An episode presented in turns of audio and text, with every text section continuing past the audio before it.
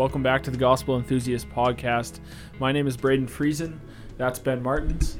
Hello. That's Derek Friesen. Hi. And we are in the midst of a special episode. Um, normally, we've gone through the book of Romans and the Attribute series, but today we've got a special guest with us from Redeeming Grace Bible Church in Morden, Manitoba. Um, Pastor Joshua Shetter. How are you doing? Good. How are you? Good. We uh, we're very excited to have you along with us and uh, to get your insight on the church must gather, and that would be the name of the episode uh, for today. Um, so before we, we get into all that discussion, um, you know, we'd just like to ask like what led you to Morden, and, and uh, just tell us a little bit about yourself. Yeah. Um, before I came to Morden, I've been at Redeeming Grace for three years, I guess. Um, before that, I was in Texas pastoring a church for four years in East Texas. And prior to that, I got my Master of Divinity at Southern Baptist Theological Seminary. And the way I came to Morden, people usually ask, How'd you end up from Texas in Morden, of all places? Well, uh, the church here, Redeeming Grace, had posted on the Gospel Coalition website that they were looking for a pastor. And so I was like, I don't know where Morden is, but give it a shot. And immediately they contacted me, and here I am. So Quick, easy. yeah, it was fast. fast. Came up for the interview in February, and it was 30 below Fahrenheit. Yeah, That's new for a guy from Texas. yeah. so that was gave me a taste of what it would be like in the winter, and I was like, ah, you know, just stay inside. yeah. So that's what I'll do. You learn that pretty pretty early in your Yeah. time.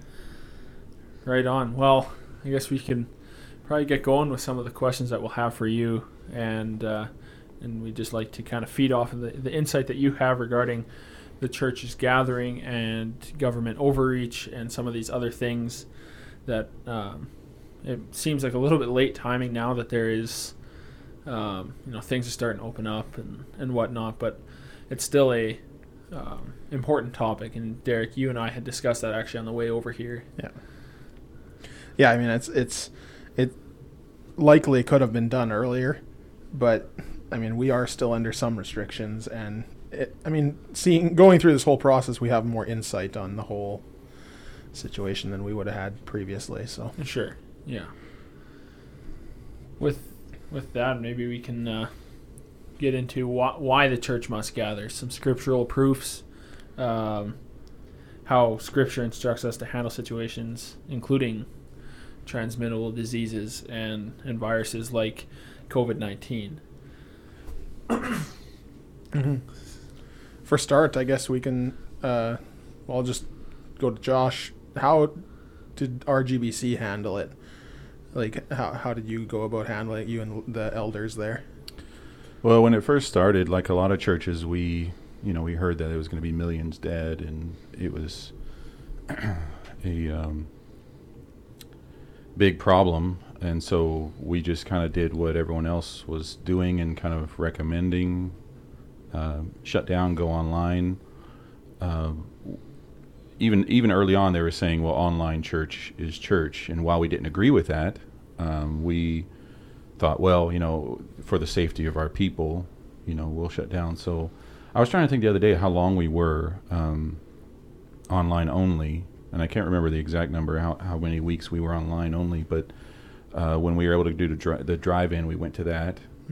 Uh, but like everyone else, I was wrestling with it. Me and the elders were wrestling with it. What what what's the proper response? Um, how how far do we trust the government and and the projections that they're saying it's going to be you know millions and then you started hearing um, studies come out that disagreed with that and so you, you, we as a church have a um, conviction have the conviction that the church must gather. That's why we're talking about today partly. But and so if that's our conviction that's what we see in scripture then we have to weigh that, I guess, or, or weigh actually the government, what the government's telling us against that and say, well, if it's not as serious as they say it is, then there's room for us to still meet and not um, risk the health of our people, right? Yeah. There are there are measures that we'll talk about in a second. I'm sure that we can put in place from the scriptures that will protect us from this,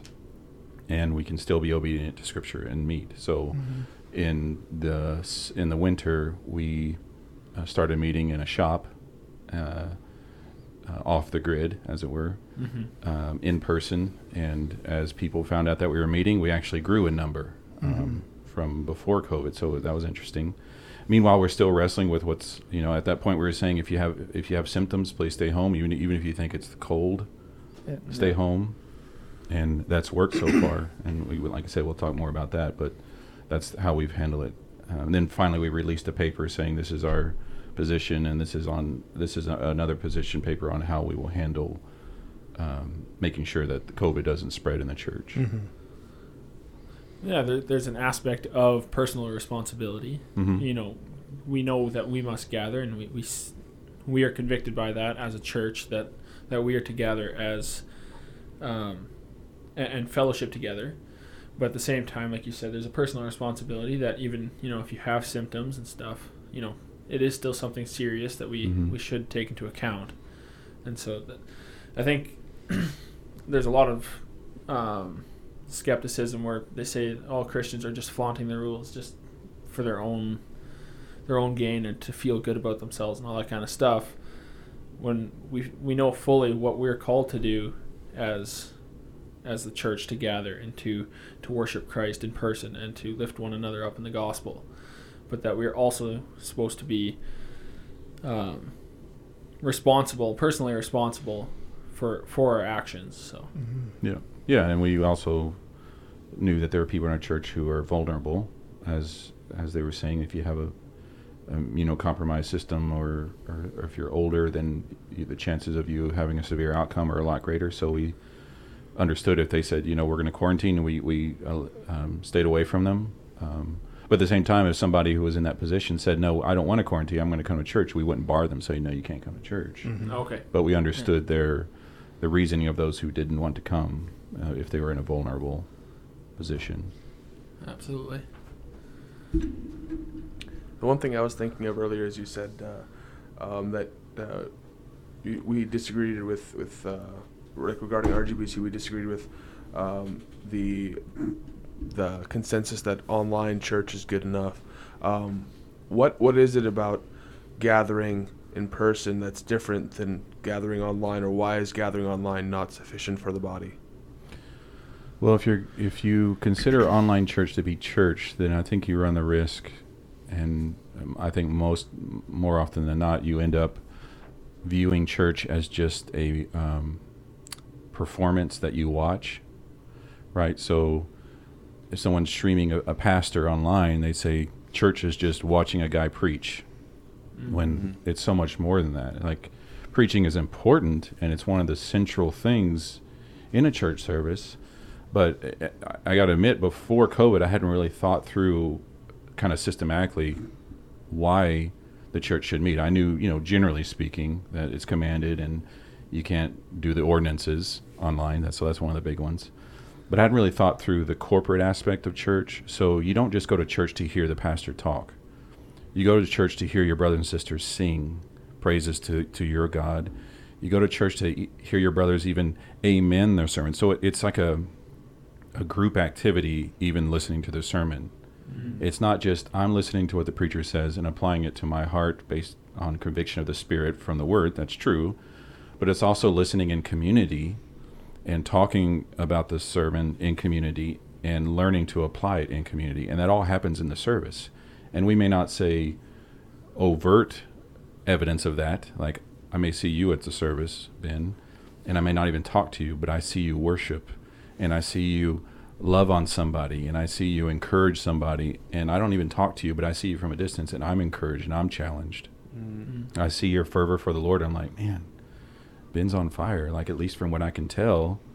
And so that convicts me and encourages me, even though I didn't say say a word to you and you didn't say a word to me. You know, so that's important. I think we see that in Scripture where uh, uh, the Christian life is necessarily um, spurred and and um, driven in community by the Spirit. Like we need each other, right? Mm-hmm. And so if you say online church is good enough, then you're saying I don't need my brothers and sisters in my walk with Christ.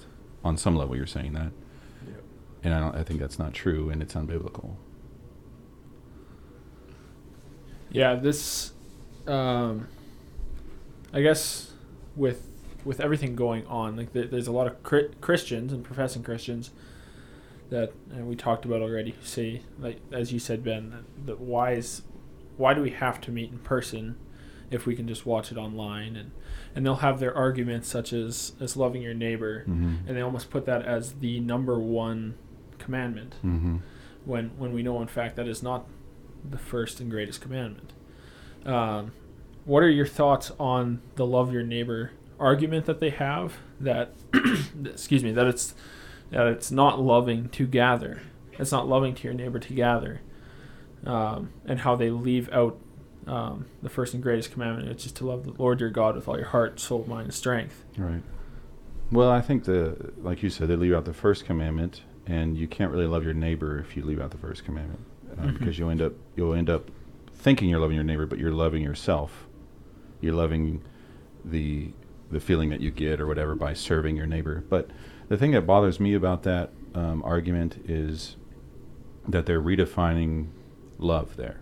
So they're saying that love is as defined by I guess those who make that argument or the world in this case maybe that that loving your neighbor is protecting their health primarily or solely Mm-hmm. mm. when from scriptures we see that the greatest need that people have is the gospel of Jesus Christ is the truth of the scriptures.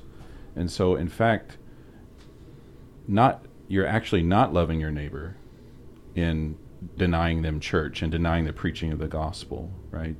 So your neighbor who doesn't know Christ you're you're you're you're quarantining yourself you're separating yourself from them saying oh this is for their for for their benefit. Well actually no like you still taking precautions i think that's that's Mhm. important Mm-hmm. um, but calling them to repent and believe the gospel is is loving them more you know Th- i think of a, of a doctor who finds cancer in somebody and he doesn't want to tell the patient i found this cancer because it might hurt their feelings right no like you have to tell them that hard thing so Mhm. they can get them on treatment so they can be well right Yeah. um, so it's the same people are spiritually um, sick and dead really dead Mhm. and we're calling them to the only hope. And at the same time, I would say during this whole process, people have been depressed and isolated and lonely and all these things. And we as the church have the true hope. yeah absolutely And and we're saying no, we're not gonna we're not gonna bring people to church where they can feel um, the or see the truth and feel the love of people who have been changed by God. In fact, that's a testimony we've heard of people who come to our church and they say, "Okay, it's it's more normal here. People, are, I can look at people and see their face, and you know, I can um, hug somebody if I want to, you know, things like that." And yeah you're missing. You're not really loving people if you miss that, you know. Mm-hmm. That's that's ultimately the conclusion I've come to, as well. Um, do you have anything, Derek, or we Oh, uh, you can continue on? you can continue on. Yeah. I will say though that uh, uh, to give a little caveat, I know that there are people who, and maybe I'll have it somewhere, but uh, in the notes, but uh, people who their conscience, they, they, they have a hard time violating Romans 13, Mhm. right? And Yeah. so I think we have to be careful here to say that, that it's understandable that some Christians will come to that conclusion, but we disagree with them, right? Mhm. That we lovingly disagree with them. And what we're doing now, I'm assuming y'all, this is your motivation as well, is making a case why we disagree with them and Yeah. showing them from Scripture. Not saying that you're heretics or you're not Christians. Mhm. Just we believe that the, that the Scriptures are clear. The church must gather, and that that that scriptural um, truth um, over overrides the obey the government at all costs. At, all- Mhm. at, you know every reason, which Yeah. that's clearly. I guess ultimately that was going to be my next question. Okay. Um, it, you know, because it is clear. The argument is. Sorry, it is clear in the Bible that the God or that God has put all earthly governments in its place. Mhm. Um, so, to what extent are Christians to follow the laws made by made by man or earthly governments? and and I guess that would be a, a little bit more of a deep dive into Romans 13 because most people stop after verse 2 when they when they pose that argument that we are supposed to follow and it, it's almost as if a um, kind of a blanket statement to just follow the government almost wherever Yeah. and so to what extent are we supposed to follow the government Actually, would one of y'all, you have the Bible there, read that passage? absolutely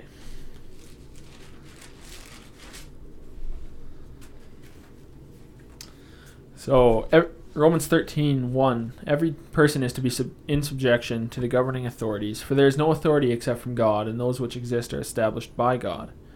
Therefore, whoever resists authority and has opposed the ordinance of God, and they who have opposed will receive condemnation upon themselves.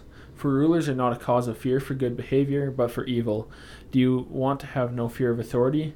Do what is good, and you will have praise from the same. For it is a minister of God to you for good. But if you do what is evil, be afraid, for it does not bear the uh, sorry, for it does not bear the sword for nothing. For it is a minister of God, an avenger who brings wrath on the one who practices evil. Therefore, it is necessary to be in subjection, not only because of wrath, but also for conscience sake. For because of this, you also pay taxes, for rulers are servants of God, devoting themselves to this very thing. Render to all what is due to them, tax to whom tax is due, custom to whom custom, fear to whom fear, honor to whom honor. Yeah, so the question I would have with someone who looks at Romans 13 as a kind of blanket, uh, you know, one size fits all approach, we, we have to follow the government always because it says always follow the government because God has put it in place. The question I would have is what if the government becomes no longer an agent of good, but an agent of evil? Yeah. God has clear. This passage clearly says that God has ordained government as a as a minister for good, and it wields the sword to um, punish evil and promote the good. So if the if the government actively becomes an agent of evil, then since it is ordained by God, then we are have a higher authority that we obey, the one who ordained it, and we follow his definition of good. We don't follow the government's definition of good. We Mhm. follow his definition of good. So if they say uh, it is legal and um, even in some cases encouraged to kill a preborn baby, should we say, well, that's that's what they say is good? No, we should say no. We should fight that and say that is wrong. That is an evil, and for the government not to punish that evil is wrong, and so we must oppose that. right? Absolutely. Yep. Now, of course, we don't want, want to break other laws by burning down abortion clinics or anything like that. But we can say this law is wrong Mhm. and we will fight it. And if it means that I, as a doctor, um, lose my license because I won't encourage someone to have abortion or something like that, then I'll lose my license. We'll pay the penalty because we will resist this law. And I think the same with church. If they outlaw church, then we can say, no, God has commanded us to go to church. It is clear in Scripture that church is the normative practice and, Mhm. and that the commands of Scripture are to, meant to be obeyed in church. Mhm. Uh, then we have a higher law.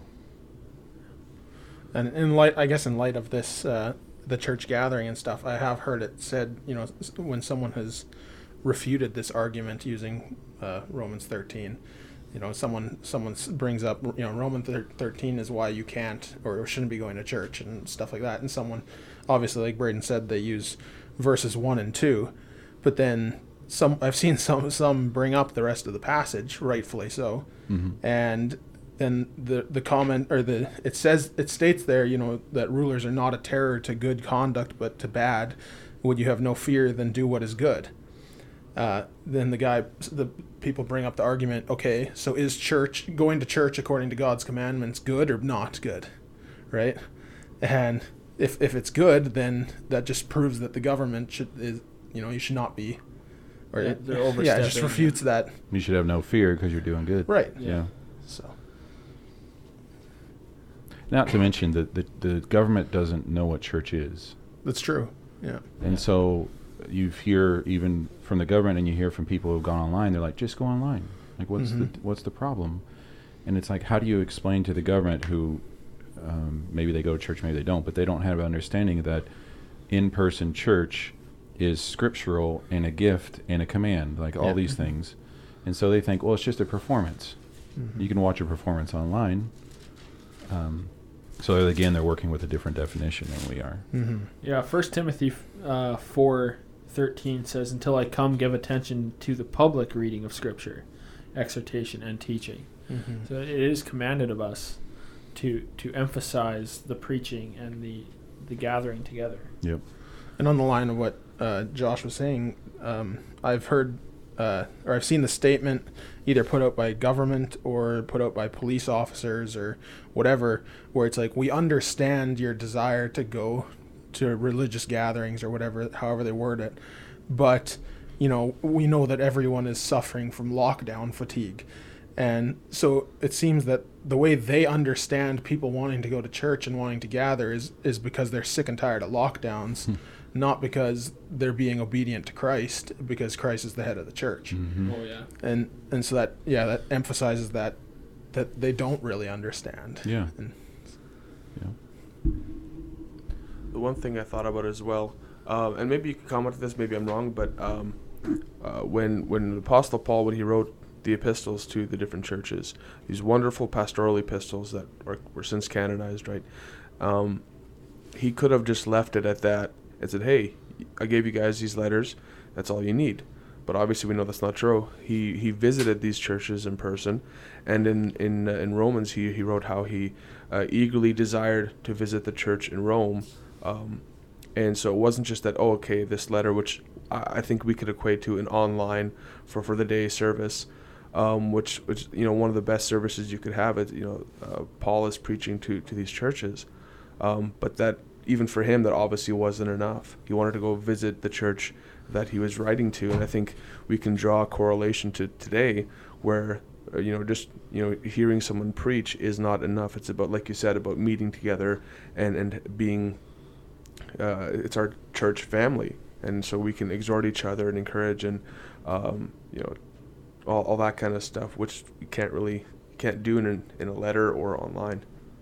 Yeah, I think that's right. I, I think one of the issues, uh, me being from the states, I can speak more to that. But uh, it seems in my three years here, I see a little bit here too, or a lot of it here, and that is um, the a strong sense of individualism in the church. So really, all I need is Jesus, the Bible, and my closet, which it, it's sneaky because that's true in some sense. That we're not we're not saved.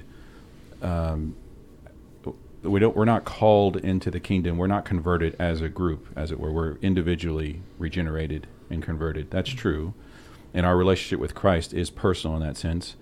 But as you just mentioned in the scriptures it, it's it's paul talking to a group of people who are walking together.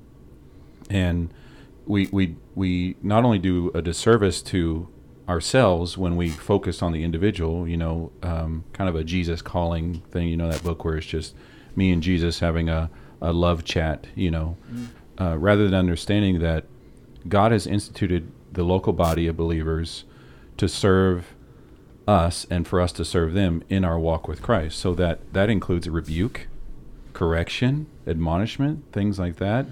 That you may feel like you're pretty good at at, at um, the Christian walk, but most of us will have a hard time of rebuking ourselves in the closet. Um, the scriptures may rebuke us, but there are things that we don't see, right? And so we need our brothers and sisters to say, "Watch yourself," right, with love, and but also encouragement, and edification, and growth is meant to be done together. And I think the American, in, in some ways, the American viewpoint is, all I need is uh, me and Jesus. Well, He has given you the body, right? Um, and I think we see a good example we see is in church discipline. Someone's having a sin issue, and and they they sin against someone else instead of just being those two people that it stays with, it goes all the way to the end of the whole church. Well, what do they have to do with it? Well, the Spirit is within all of them, and God has given the church to them to help them work through this issue, right? And it's a great gift. That actually nicely leads up to my next next point, because th- there's also this idea of, or or um, misquoted um, Matthew 18, where um, it talks about where two or three are gathered in my name. Mhm. So you know, well, Jesus is there, and so um, you know, we don't need this large church gathering. We don't need the whole church to gather at once. Like if we have two two people in a um, in a house, that's completely fine.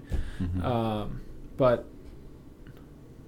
the things we need, like you said, are church discipline Mhm. and and, and having that rebuke and having that exhortation and admonishment when, when we sin and, and that's why we need the brethren.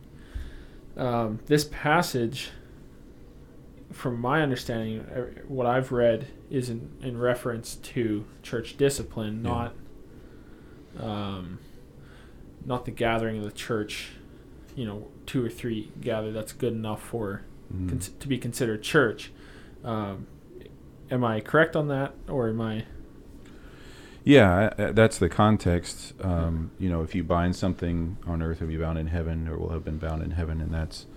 Um, and then, it, uh, like a verse above that, it says uh, two or three witnesses. Um, so it seems to be that the two or more are gathered is a reference to that verse about the two witnesses. Um, but I will say that uh, we have to be careful here because I think, in one sense, it is true that where two or more are gathered at a Bible study, Jesus is in their Mhm. midst. Uh, if anything, by the Spirit, right? If Yeah. they're believers, then He's there in the Spirit. But I think, uh, to, to your point, um, people misapply that passage to say, um, I don't need to go to church, or I don't need to go to an established church. This is a whole other topic, I guess, but someone who has been burned by the church or something, and they say, I don't need to go to an established church, a, a denomination, a religion. I'm spiritual, and I'm at home with my two friends, and Jesus is there in the midst. That's my church. Well, again, the, there are issues there, but clearly in the New Testament, that's not that's not the norm. Yeah. Uh, you have uh, leadership, you have elders, you have deacons, those are offices. Uh, you have the ordinances of the Lord's Supper and baptism.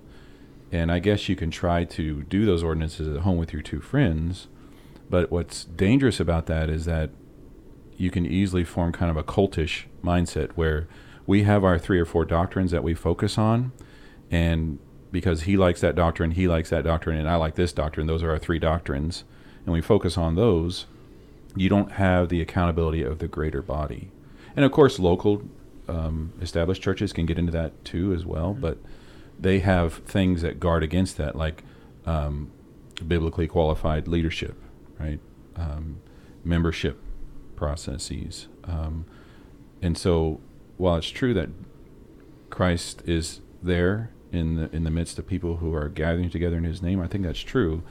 I think that doesn't apply. I think you're misapplying it if you're saying that's all you need instead of church, Mhm. because Yeah. clearly through the New Testament you need church. So he would be contradicting himself in the scriptures in that way. Mhm. And I guess we see even in the Old Testament when God is defining worship for Israel, um, He talks about you know on the seventh day there's a holy convocation, and Mhm. and just you know breaking down that word alone, convocation is a large formal gathering, or you know in used in another term, the action of calling people together for a large formal assembly, right? And ultimately, it's God who defines worship of Himself. It's not not us who defines worship, but Him. So. Right. Um, it doesn't necessarily mean you need to have a specific large number, Right. but that the church, even the word church, is ref- in reference to Yeah. a- an assembly, yeah. right? Called So- out assembly. There's one s- statistic that we talked about. Um, I think in one of our earliest or first episodes, we were looking through. Was it Ligonier's Oh yeah, state Um, of, state of uh, theology. state or of theology or whatever it was? survey. And there's a there's a s- statistic they have on there. I'll just read it here. It says 46 percent. Um, this is surveying in the United States. It says 46 percent agree that worshiping alone or with family is a valid replacement for regularly attending church. Mhm. It's a shockingly high number, um, and I, I guess, you know, of those forty six percent of people, um, likelihood this kind of weeded out their desire to stay home or just be with, um, you know, two or three as we talked about Yeah. instead of being with the whole church as this as this whole COVID thing, you know, has taken its toll on on earth over the last year and a half. I mean, we've definitely heard the argument that we live in a different society than when the Bible was written, Mhm. and so you know, gathering can therefore mean, you know, Yeah. social media or um, Zoom or whatever that may be, but that doesn't really make sense to me. Yeah, I, I I think another danger that that would be um, in just meeting with your family or your friends is, and my mom talks about this. And I think she's right. Um, you need the weirdos at church, right? You need the weirdos. You need the people that you don't really understand them, or they make you uncomfortable, or they're kind of off. You know, like the the people that you think are strange. Because if you surround yourself with people that are like you, and um, then you feel like you're just on fire for God because the, all the Christians you know who at, at your gathering, which are three or four, you all just get along so well. Well, what if you come up against someone who's from a whole completely different background, completely different culture, and you have a hard time uh, relating with them or understanding them? Does that mean you just run away from them? No, the scriptures are clear. You you show honor to them, you love them, and you focus on what you have in common, which is the gospel of Jesus Christ. That is one of the most God glorifying things we see in the New Testament, where people from different backgrounds, from who are com- with completely different personalities, people come and see them loving on each other and praising God together, and they say, "Where else does this happen? That these people from different backgrounds are in concert with one another, and we can say, I'll tell you what, how it happened. The gospel. That's the only thing that does this. Would you say that there is a concern if if you look at at those who just believe in, in gathering in you know two, three, or four, um, you know, small, really small groups instead of the the church as a whole?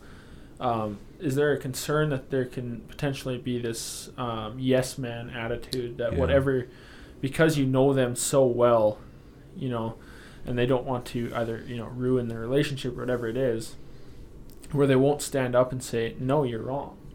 Here, where you where you just um, kind of all are in agreement with things that you agree on and don't even talk about the things you disagree on, Mhm. and that's why I think we need the whole body to Yep. continue to um, grow us in, an understanding of of Scripture and, and who God is and what the church is. Yeah, and like I said, I, I think that could also happen in a in a you know established Mhm. church. Uh, that's a danger always, um, but I think it's more it's more prone to happen in a just you know small group of a dude and his friends, right? Mhm.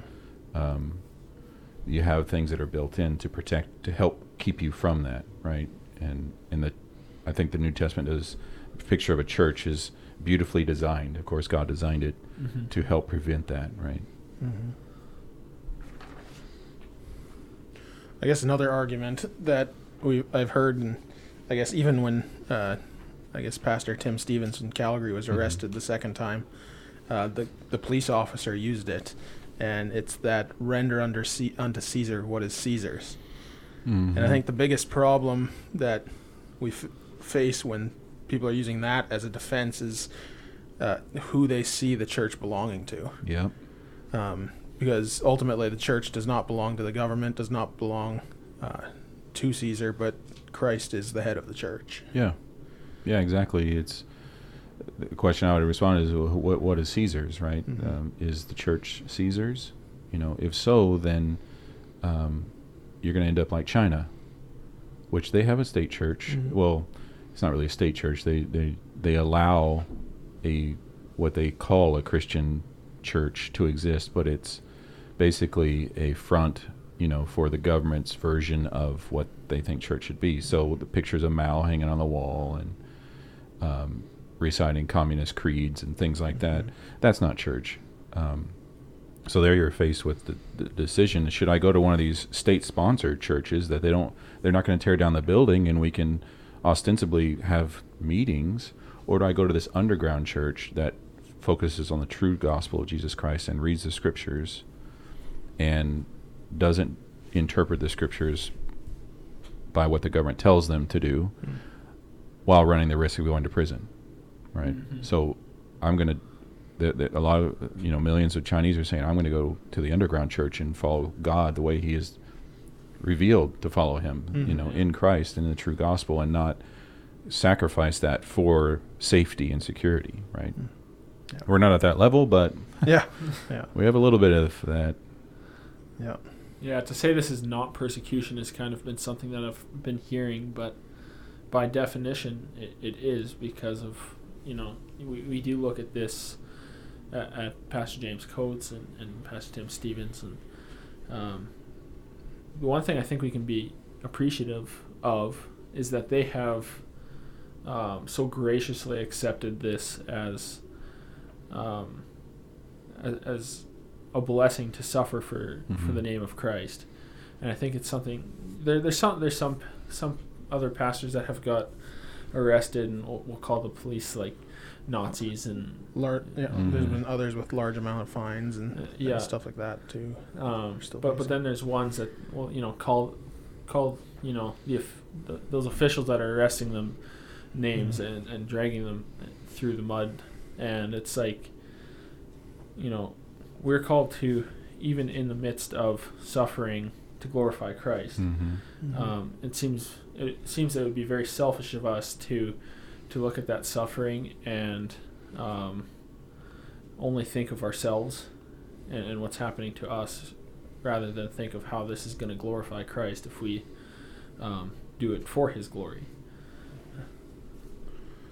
Well, we touched touched on it earlier. I just want to kind of jump back to it. But how does you know how does the Bible instruct us on how to handle situations that include you know transmittable diseases, or I guess in the Bible it often referred to as leper or referred to leprosy especially. But Yeah, so our church uh, released a, a document.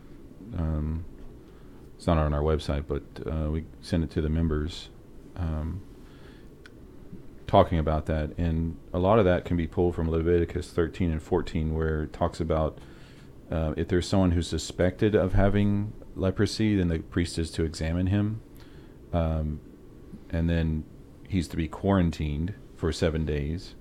And if the disease has progressed then he's unclean right? So he's he's a leper.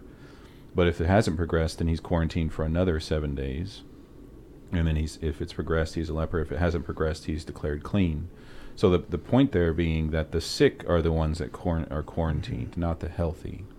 Yeah. um, so the the healthy are able to go on about their lives and you know make money or you know get food for their families and things like that take care of their families and the sick are quarantined and in that same uh, chapter 13 leviticus 13 14 it talks about those who have been exposed to the disease or those who have possibly um, uh, who have been possibly exposed. So it even handles that category of you know you've been around a leper, someone who has this disease, or you have been around someone who possibly has mm-hmm. leprosy, something like that. So then um, the the priest quarantines them as well and sees if they uh, get the disease. He shuts them up. He quarantines them for seven days and then examines him.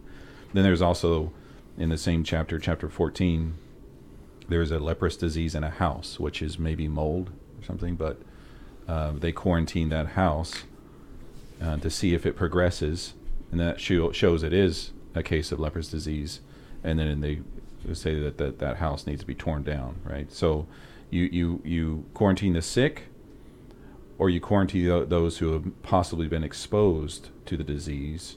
You do not quarantine those who have no contact or have no Mm-hmm. symptoms, and I think that's where this um, approach to the government has been wrong. Is is let's quarantine the entire population. Um, and of course there can be debate about that on asymptomatic, all that kind of stuff. Um, uh, and there's studies that show that asymptomatic was a lot lower than people thought. Um, The Mhm. chances of that, and then I think also um, scripturally we see uh, we must protect the vulnerable. So throughout Old Testament, especially, and into the New Testament, but um, you see the widows and the orphans and the sojourners. So that these vulnerable people in the population, you take special care with them and provide for them. And I think we can uh, apply that to the COVID situation and say, let's take care around them. If they are quarantining because, let's say, they're fighting cancer or something, I, I don't think it'd be right for us to put pressure on them. Why aren't you at church? You know, Mhm. why are you wearing a mask? You scared? You know, I, I think that, you know, taking care with them, uh, loving them, um, while at the same time, as I said, if somebody uh, wanted to come to church in that category and they understood the risks, come on, right? Yeah. Mm-hmm. And that kind of leads back to that personal responsibility thing Yeah. of of knowing knowing the risks, but also knowing um, what we're called to do. Um, where were we in our notes here? Because I think I've kind of been bouncing around. Um, Well, I think we covered most of it, and I think we are about to discussing, you know, some of the past and current events that have, our current situation okay. in this whole lockdown.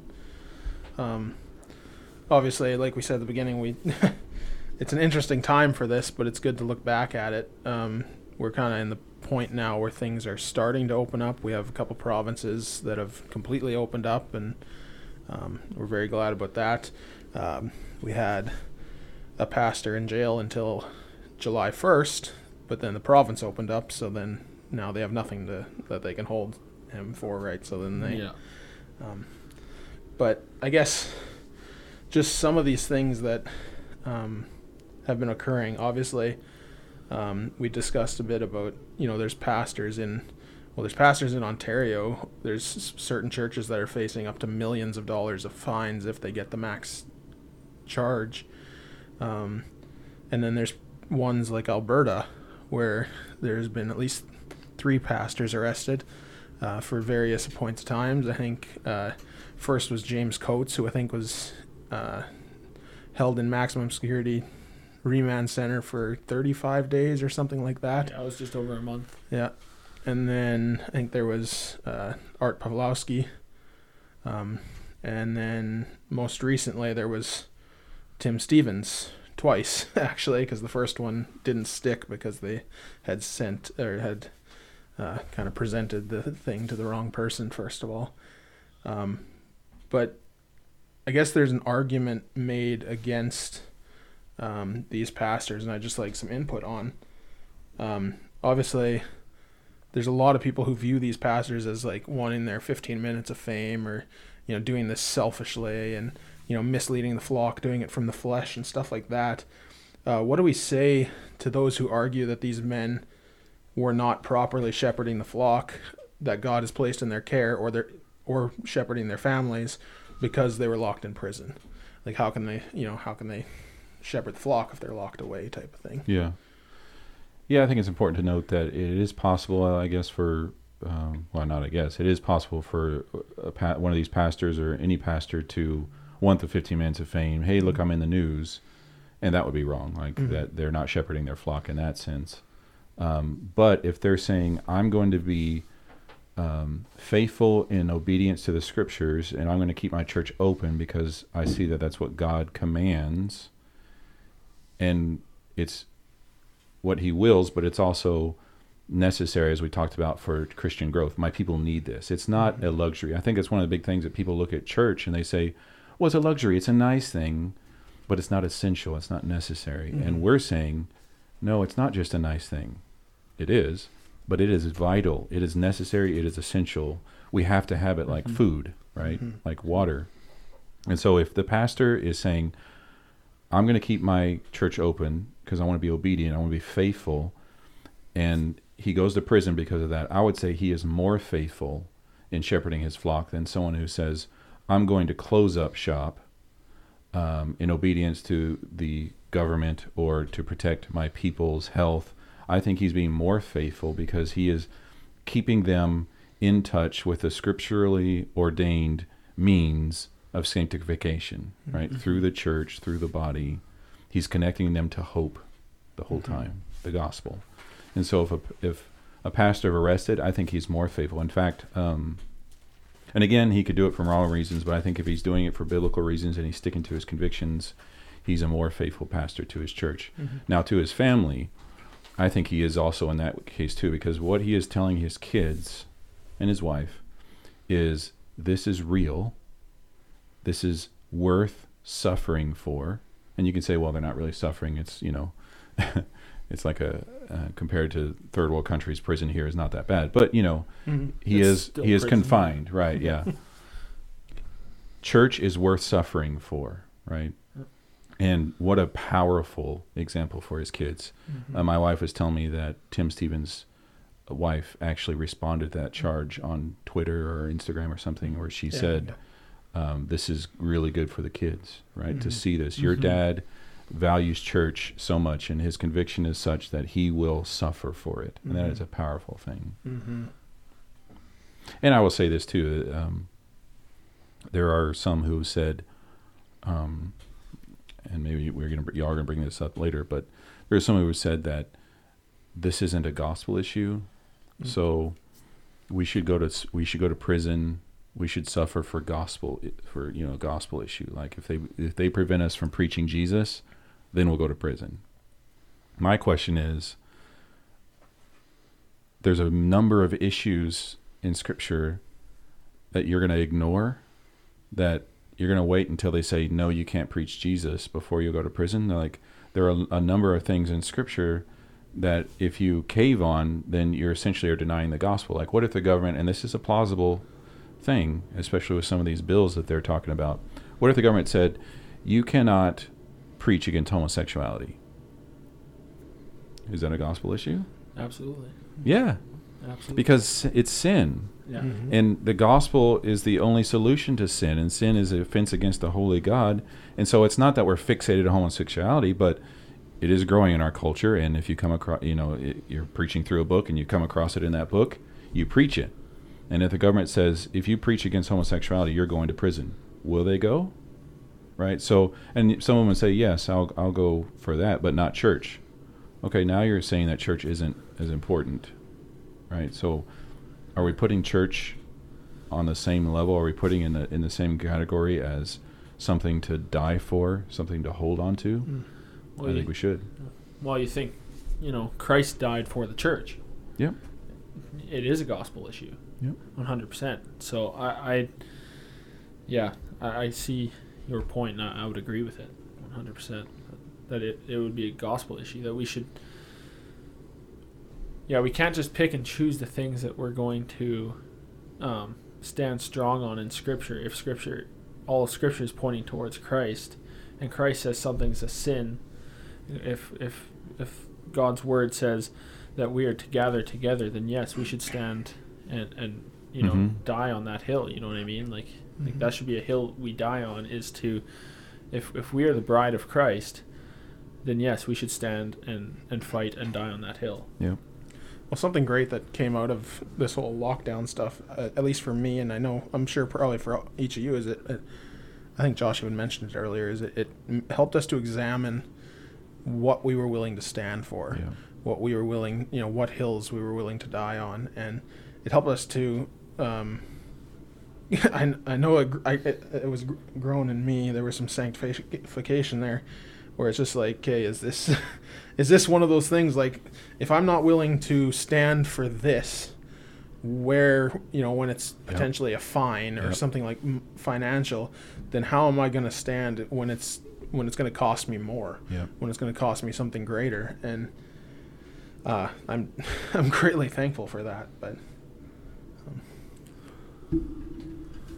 Yeah, for for me the um, when this all when stuff all started coming out, um, my one of my first defenses or, my first thoughts was, well, as long as it's not a gospel related issue, then it shouldn't be a big deal.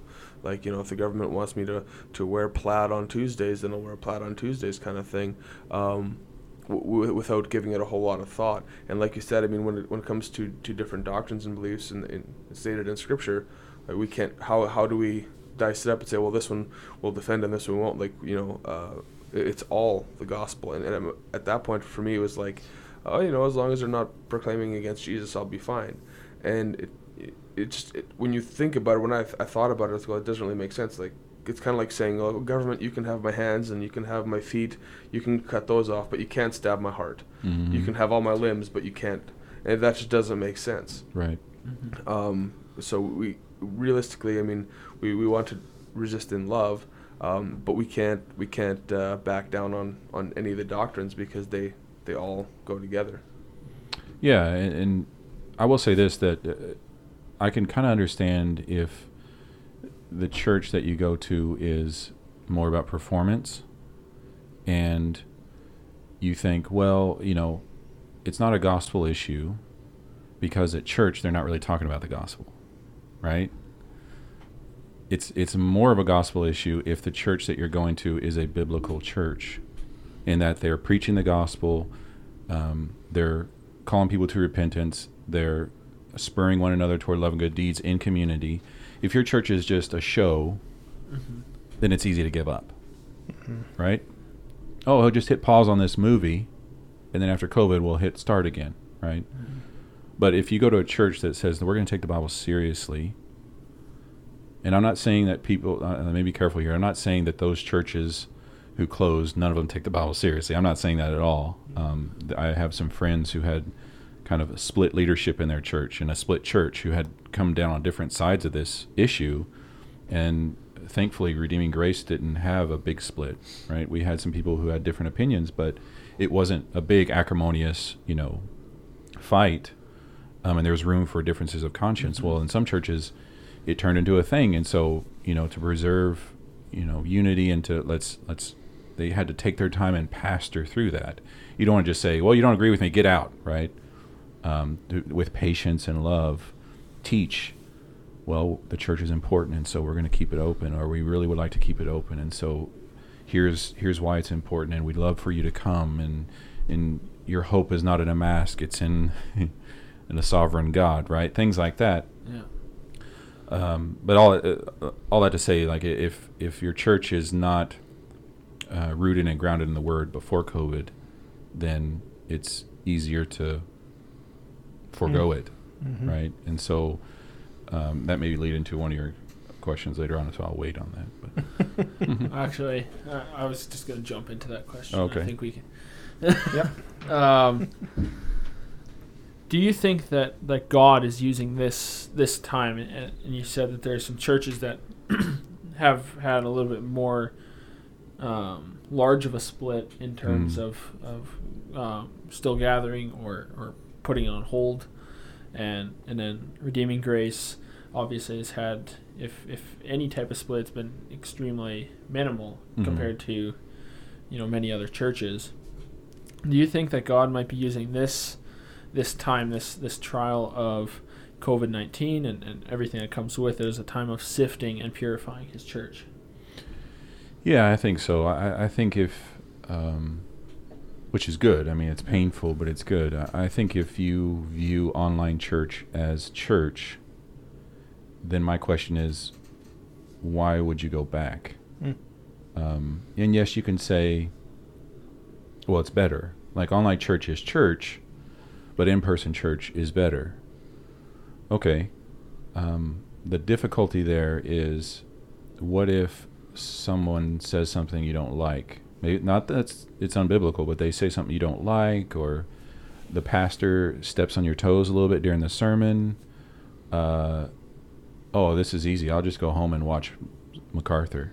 Right, I'm done. Yeah. Right.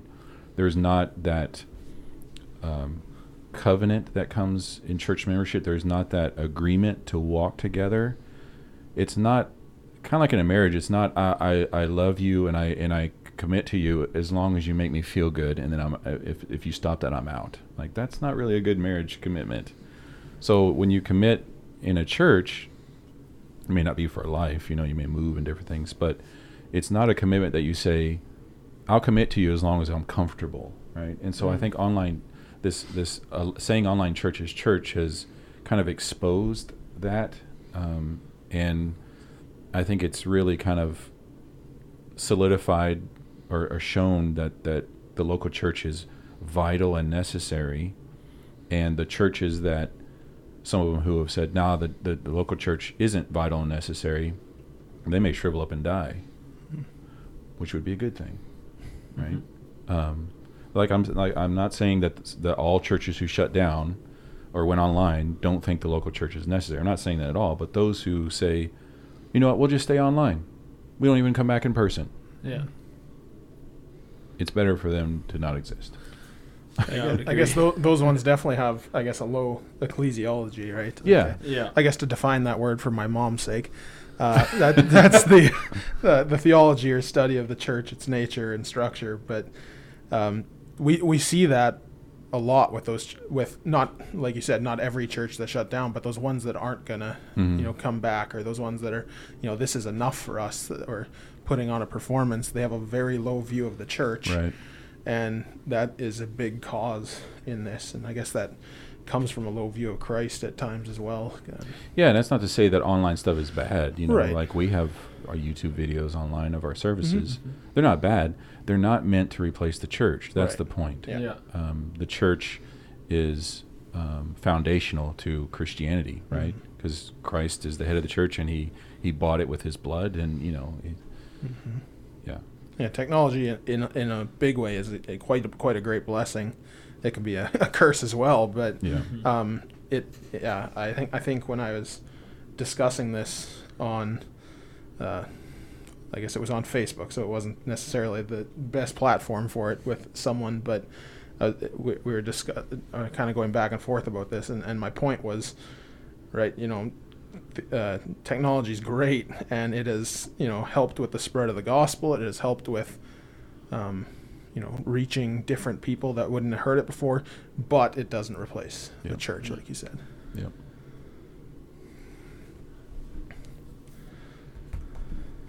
Should we get right to that uh, pastor joining the whole vaccine deal? Uh, yeah, I guess we could we can talk about that because that's something that um, came up recently. I'll just play this clip first um, for those who haven't heard it. It, I mean, it's on Facebook. Uh, you can you can see it for yourself. Um, you won't see it over the podcast, so sorry about that. But um, this is I'll just play it and then I'll. We've missed hearing your voices raised in song together. But in order to fill these seats, we need you to take this seat. Book your COVID vaccination at protectmb.ca. And so that that was uh, a pastor from Steinbach, um, kind of joining in this push for vaccinations, and um, I guess it it kind of almost sounds kind of threatening, where it's like you, you you can't get back to church if you don't get a vaccination type of thing. And so I guess the question comes up when it comes to vaccines or public health mandates and things like that. What exactly is a pastor's role in leading the flock that he's been given? in regards to these topics, I guess. Yeah, that's a that's a tricky one. I mean, I, I don't want to say a bring like a broad blanket statement that the pastor should never address a public health issue, Mhm. right? So an obvious example would be if there's a let's say we're in church and there's a wildfire approaching the building in the town. And I'm in the middle of my sermon. I don't want to be like, "You know what? No, I need to finish my sermon." you know, like there'd be charred corpses by the end of the sermon, right, including mine. So we don't want to go so far that we're like, no, he, should never address a public health issue, right? Mhm. Um, but the tricky thing, uh, the tough thing, is that the pastor is not a doctor. Is not he's not called to be. And I, and I think this is kind of a uh, maybe a more modern thing. I don't know. I- you read about it some in the past too, but it seems to be a bigger deal now that the pastor is to be a community leader, Mm. right? He's supposed to um, make an be an example, not only to his flock but to the community because he has sway over. Let's say if you have a big church, you, you know, thousand people, he has sway over a thousand people. So he needs to be a good example because as he influences this church, he influences the community at large. The trouble there is that that's not scriptural. I mean, I think that there's it's clear that we are to be good examples in front of the world of good works, Mm-hmm. but the pastor shouldn't spend his day thinking, what will the community think of me? How will they see our church? Right? Now, he can think that in how they see our church as far as are we showing the gospel? Are we are we being um, loving and things like that? That's fine. But the pastor's job, I think, is to focus on the gospel and on the growth of his people, the spiritual health of his people. So when he starts get, getting into the health, like physical health, and and focusing on um, government mandates and things like that. I even try to avoid mentioning it in my sermons. I didn't want to preach against the restrictions, right? I thought they were wrong, and we were clearly meeting despite the restrictions. Mm-hmm. But I don't want to make every sermon about how the government's restrictions. You know, Mm-hmm. my my job is to talk about the Bible, is to to exposit the Word. Yeah. And so this this example here, I think, is dangerous because he's saying almost like his his position as a pastor and shepherding his flock includes kind of this community um, spokesperson for the government, and I think that's dangerous. Hmm. He's not giving him any context. He's not he's not saying he's not giving scripture Mm-hmm. he might would say love your neighbor things like that um, but then that's you can have a bible study and talk about what that means right like so I find it's almost as if it's holding hostage um, the preaching and teaching of the word. You're not going Yeah. to have this. Um, you're not going to have the community of the church. You're not going to have fellowship unless you do this, and it's almost Yep. holding hostage. And that's I, I. I can't see through Scripture that being a role of, of those who are called to preach. right Um, I, I don't understand how one draws that conclusion, but um, to hold hostage, you you know, I, I would assume he, he would proclaim that the gospel is good news, as as that's what it means. It is good news, but how can you withhold that for the sake of the government's Mhm. mandate? Like I, I can't see how you can say I'm going to withhold my care for my my flock that I'm called to shepherd over until they get the vaccine. Uh, yeah and he's he's saying essentially it seems to me he's saying the reason you're not in church or the reason you can't go to church is your fault Mhm. Yeah. You haven't got the vaccine if you've gotten the vaccine and i guess many more people because then the restrictions will be lifted blah blah blah then you can be in church well scripturally speaking there that's no barrier hmm like Mhm. Are you in need of the gospel? Yes, we all are. Mhm. As a Christian, are you in need of church for growth? Yes. There you go. That's it. Everyone come, Mhm. not just those who have the vaccine, everyone. I think I'll just plug a, a blog post that Riley Taves from Mhm. uh, Grace Covenant Church did recently in regards to this about how pastors should not be restricting those who come to church based on the vaccine. Vaccine, right? Right. Um, if you want to find that, you can find that online. I don't know, I don't have the exact one. Maybe I'll link it when I post it on Facebook or something. But um, that that was just something that came to mind. It was a really good Yeah. thorough Yeah. post on that. No, I just uh, uh, move the mic. Uh, just to uh, to just kind of juxtapose that against the opposite opinion. There's uh, some of the things I've heard um, about the vaccine is that it's you know it, it's from the devil. It's the number of the Mhm. beast. It's the sign of the end times. Mhm. Um, I don't I don't see it that way. I can't prove, Mhm. but I don't see it that way. Um, do you have any response to that? Yeah, if you look at the passage, uh, I believe that's Revelation 14 or 15. I was reading it earlier. It's pretty clear that the mark of the beast is a mark of loyalty uh, to the beast. And so he makes a distinction. It says, uh, If anyone worships the beast and his image and receives a mark on his forehead or on his hand, he also will drink of the wine of the wrath of God. So you see, anyone who worships the beast and receives a mark on his head. I think those go together. And it says, and they'll, the smoke of their torment goes up forever. So the person who has the mark of the beast will drink of the cup of God's anger, and he will be tormented with fire and brimstone in the presence of the holy angels and the presence of the Lamb. They have no rest day and night. Uh, those who worship the beast and his image, and who receives the mark of his name. And then the next verse it says, Here is the perseverance of the saints who keep the commandments of God and their faith in Jesus. So there's a distinction between those who receive the mark and the saints. There's a separation there. So I don't think that a saint, a Christian, can accidentally get the mark. I think the mark is going to be a clear sign of loyalty. Um, or at the very least, there will be an understanding that you have to at least give lip service to the beast in order to buy and sell. And the Christian will not be able to do that, right?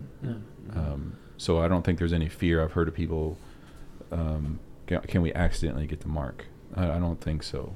Um, just to, to touch on on that, um, in our church group chat, I remember there was some discussion regarding the vaccine being being the mark, and Mhm.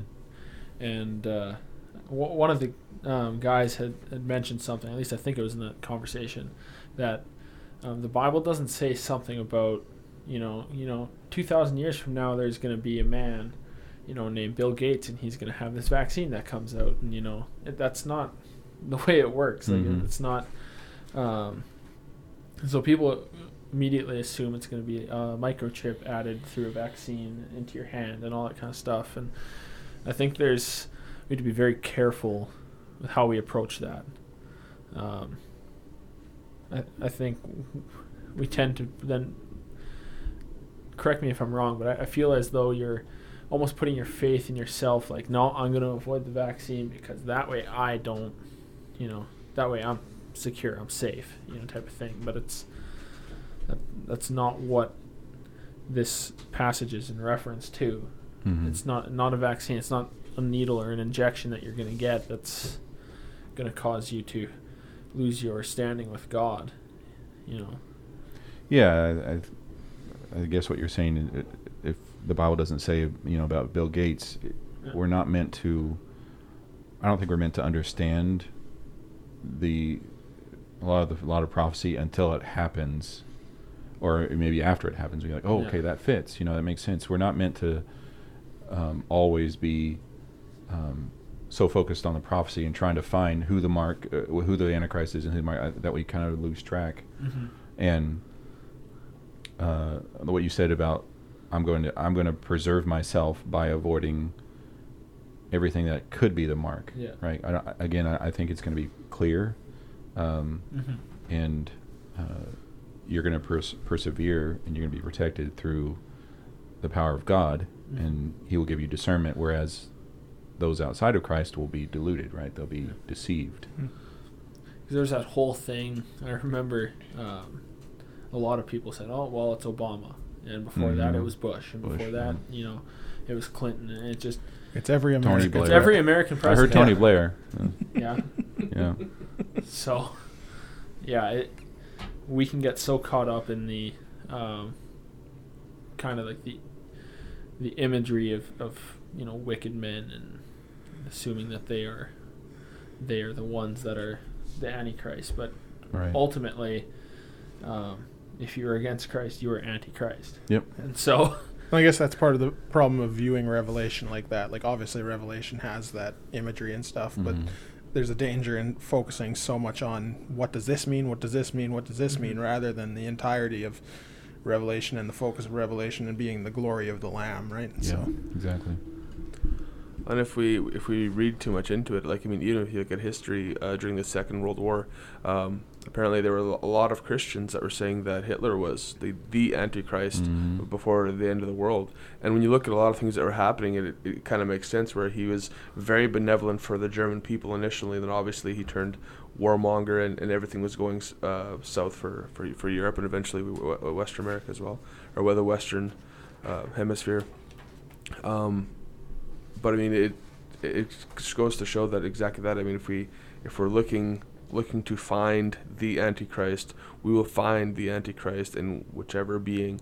Um, and, and so I would agree that we're not to, to, to not that we want to be like um, ignorant uh, of what the Scripture says. At the same time, we're not looking under every uh, pillow Right. and every rock to see if we can find the Antichrist because we're going to totally lose track of what the Gospel says. Yeah, First John says there are many antichrists that have gone out into the world, right? So you can find one every day, right?